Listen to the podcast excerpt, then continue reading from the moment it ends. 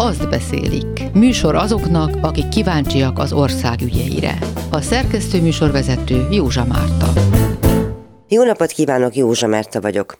Ma három olyan városból tudósítanak a kollégáim, amelyek gazdaságilag országos összehasonlításban jól vagy elég jól állnak. Mai helyszíneinken Vas és Csongrád Csanád megyében például 4% alatt van a munkanélküliek száma, de Hajdúbiharban sem lépi át túlzottan az országos átlagot. Nem mindegy azonban, hogy mindez hogyan történik. Például, hogy egy város az akkumulátorokban vagy a tudásban látja a jövőt. És annak is vannak tanulságai, hogy hogyan lehet élhetővé, közlekedhetőbbé és zöldebbé tenni egy várost. Három különböző történetet és stratégiát vázol Polgár Tóth Tamás, a debreciner.hu újságírója. Bot Péter a szeged.hu és Józing Antal a nyugat.hu szerkesztői. A debreceni eset ezúttal jól példázza azt is, hogy milyen egy NER kedvenc városban a szabadság foka. Debrecenben járunk, Polgár Tóth Tamás a debreciner.hu-nak a szerkesztője, és azt lehet róla tudni, hogy és újságírója, és lehet róla tudni, hogyha az akkumulátorgyárak történeteiről vagyunk kíváncsiak, akkor mindenképpen őt kell hívni. Most van egy ilyen, hát, nagyon furcsa sztori, hogy egy debreceni professzor, szakember szeretett volna az előadáson egy egyetemi keretek között egy előadást tartani arról, hogy az aksigyára körül fölmerült problémákról szakmailag, és kitiltották az egyetemre, hogy ott nem tarthatja meg, mondván az, hogy hát ez ugye politikai vonatkozásai vannak ennek az ügynek, és az egyetem arra nem alkalmas. Szóval összetévesztették tulajdonképpen a tudományt a politikával, de hogy is volt ennek a története? Igen, köszöntöm a hallgatókat. Azt kell, hogy mondjam, hogy egyrészt önmagában már az érvelés azért is érdekes, hogy egy egyetem falain belül ne lehetne aktuál politikai kérdéseket megvitatni, mert ha belegondolunk, akkor ezzel az érveléssel gyakorlatilag mindennek a megvitatását el lehet lehetetleníteni, tehát akkor innentől kezdve ugye semmiféle gazdasági, gazdaságpolitikai kérdésről sem lehet beszélni, ami mégiscsak eléggé különös megoldás egy felsőoktatási intézmény esetében. És hát látjuk azt, hogy például Nagy Márton gazdaságfejlesztési miniszter éppen néhány héttel ezelőtt a Debreceni Egyetemen tartott egy előadást a szankciók gazdasági hatásairól, ami meg jócskán egybevág a kormány kommunikációs kampányával. Um, hogy ez hogy történt? Az én tudomásom szerint Fábián István, a Debreceni Egyetem volt rektora, kezdeményezett volna egy előadást, ugyanazt a, az előadást tartotta volna meg, amelyet néhány héttel korábban a Magyar Tudományos Akadémia egyik testületében már megtartott egyébként. És Debrecenbe is végül a Debreceni Akadémiai Bizottság fogadta ezt be. Így van, tehát ott is gyakorlatilag a Magyar Tudományos Akadémia biztosított lehetőséget erre az előadásra.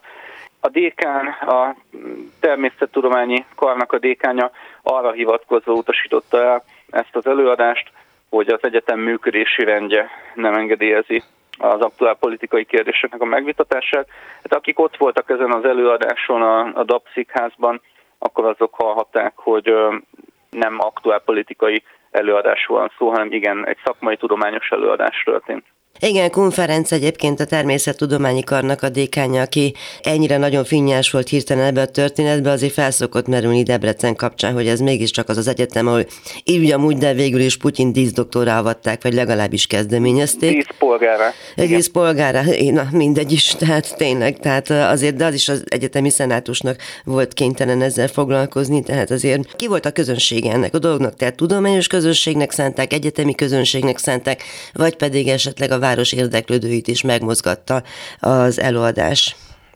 Én úgy gondolom, hogy ezt az előadást eredetileg egy tudományosabb közönségnek szánhatták, hiszen nem véletlen, hogy az egyetem berkein belül hírvették ezt, nem is nagyon volt körülötte nagy hírverés, egészen addig, amíg a dékán általi letiltás miatt a, a sajtó nem kezdett el foglalkozni, többek között a Debreciner cikkének nyomán ezzel az ügyel. Így a Dapszikházban már azt mondom, hogy nagyon látványos volt, hogy, hogy mindenféle érdeklődő elment erre, a, erre az eseményre.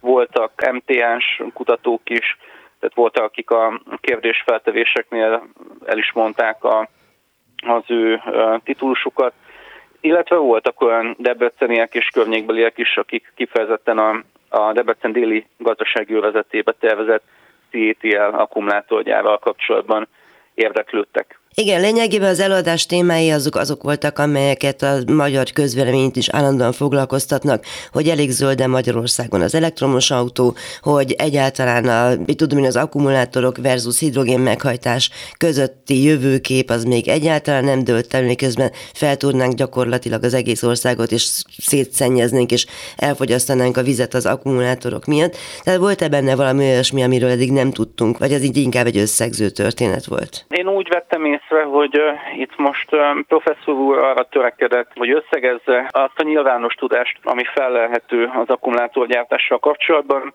de ezek az ismeretek elvesznek a nagy zajban, ami körülöleli ezt a témát. Ugye említette Fábián professzor azt is az előadás elején, hogy rengeteg téves információ, félinformáció és félrevezetés látott már napvilágot a témával kapcsolatban, ő pedig ehhez képest igyekezett a megbízható nemzetközi szakirodalomra és a CTL, kormány, önkormányzat és más hivatalos szereplők hivatalos kommunikációjára támaszkodni és nemzetűzi tapasztalatokra, hogy tudom én egy csomó helyszínre, például Csillére is adott esetben hivatkozik, ahol, ahol nagyon hatalmas és hát szemmel látható környezeti károkat okozott ez a... Igen, igen ott azt említette, hogy, hogy asszályok kialakulásához járul hozzá a lítium kitermelése, ugyanis egy tonna lítium kitermeléséhez, hogyha jól emlékszem, akkor 2200 tonna vízre van szükség. Mennyire van utóélete ennek az előadásnak? Beszédtéma a városban. Persze természetesen azért a debreceni szabad sajtó rajtatok kívül nem olyan széles spektrumú, de látom, hogy az országos sajtó is átvette a történteket. Egyelőre nem lehet arról beszélni, hogy, hogy mennyire része a közbeszédnek ez az előadás, illetve mennyire beszédtéma a mindennapokban, hiszen még ránézek az órára, most, hogy beszélgetünk, még 24 óra sem telt el az előadás óta. Az viszont biztos, hogy, hogy van érdeklődés iránta, és a következő napokban minél több cikk fog majd születni ezzel a témával kapcsolatban, és minél több helyre kerül föl az előadásról készült videófelvétel vagy hangfelvétel. Itt ugye bejelentette az MTA, hogy, hogy ők is közé fognak tenni majd egy felvételt. Nyilván ez rengeteg emberhez el fog jutni. Igen, de addig is a hallgatóink nyugodtan elolvashatják a debreciner.hu-n, mert egy nagyon hosszú és átfogó, és az érveket összegző cikket írtál. Nagyon szépen köszönöm, hogy itt is itt voltál a hallgatókkal. Köszönöm én is, és még annyit hagy mondjak el, hogy egy videót is közé tettünk a, az előadásról, azt is megtekinthetik a Debrecineren.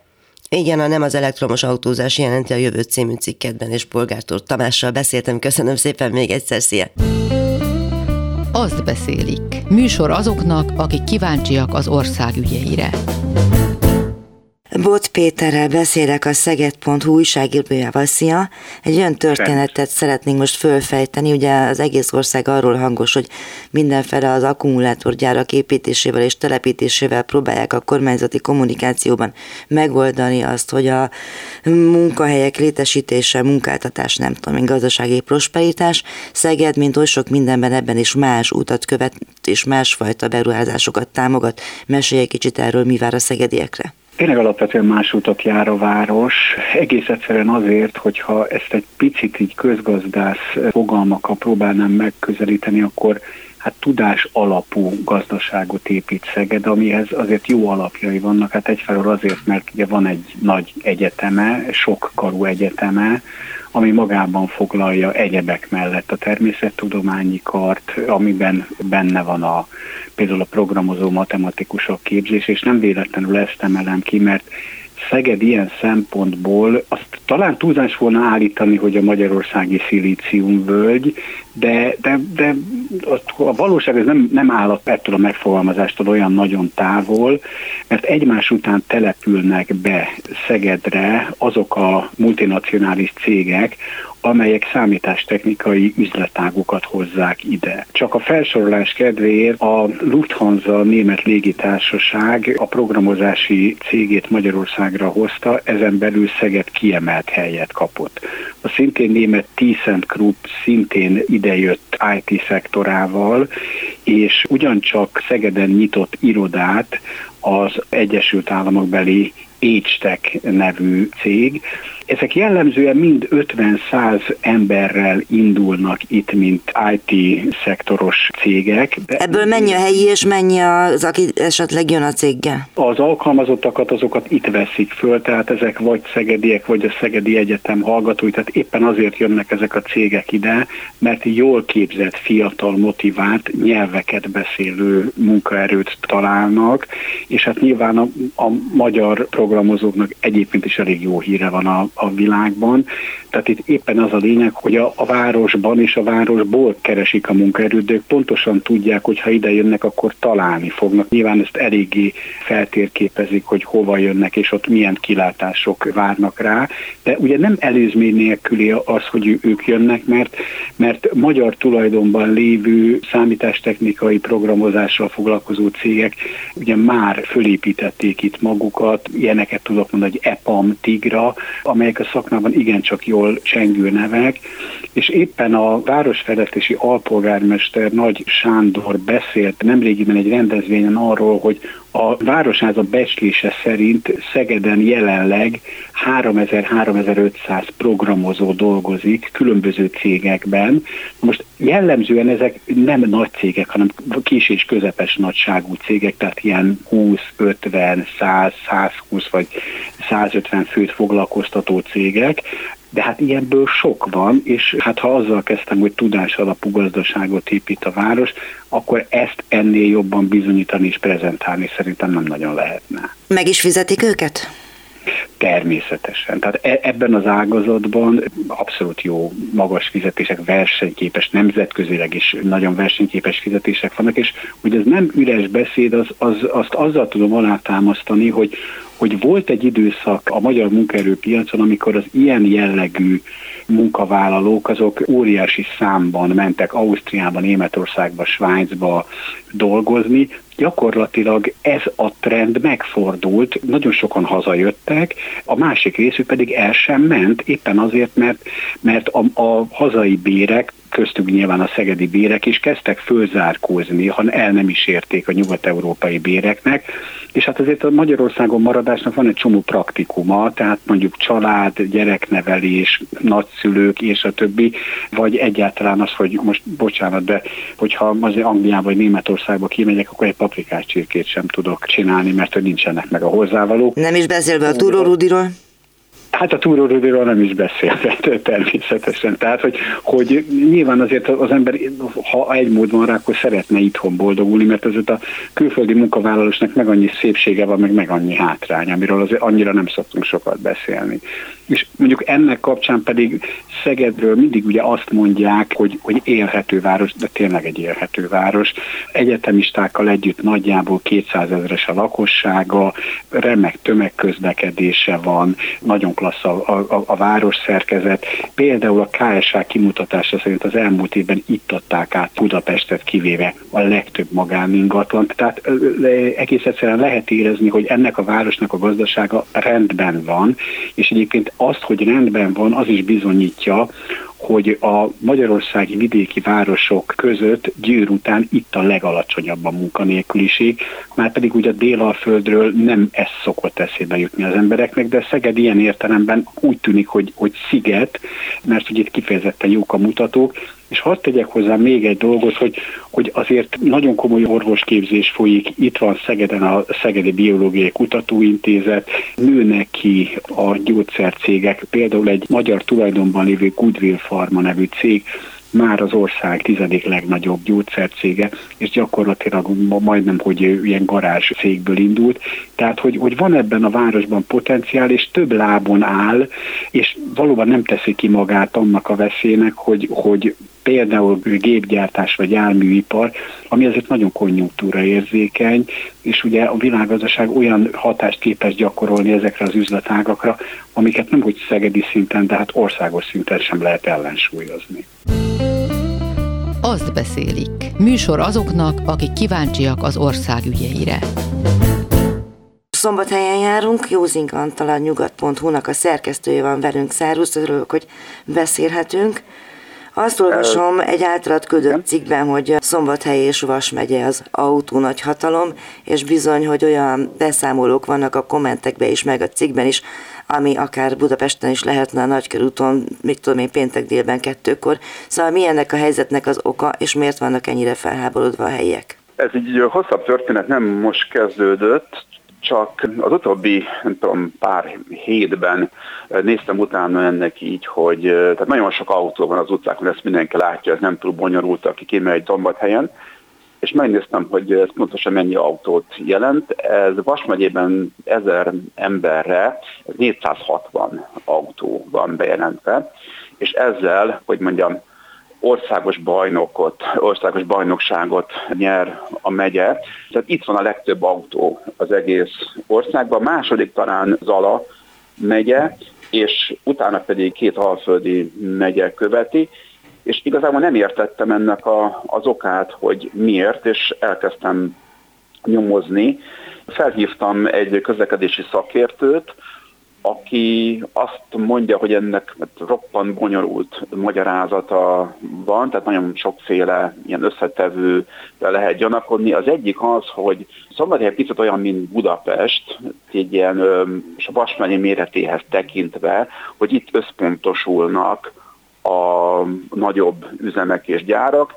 Három-négy ilyen nagy üzem is van nálunk, hogyha autóipari nagyhatalomról van szó, szóval ezeket autóipari cégek és egyesével több ezer embert foglalkoztat, és egyre többen vannak azok, akik vidékről járnak be, és ez is látszik. Ausztriai ingázás, vagy ahhoz hasonló esetleges bevásárlókörút, igen, vagy mit tudom igen, én? ausztriai ingázás is benne van, ezt is mondták, mindenképpen benne van, csak ez nagyon nehéz követni, hogy hol vannak bejelentve ezek az autók, és hol nincsenek.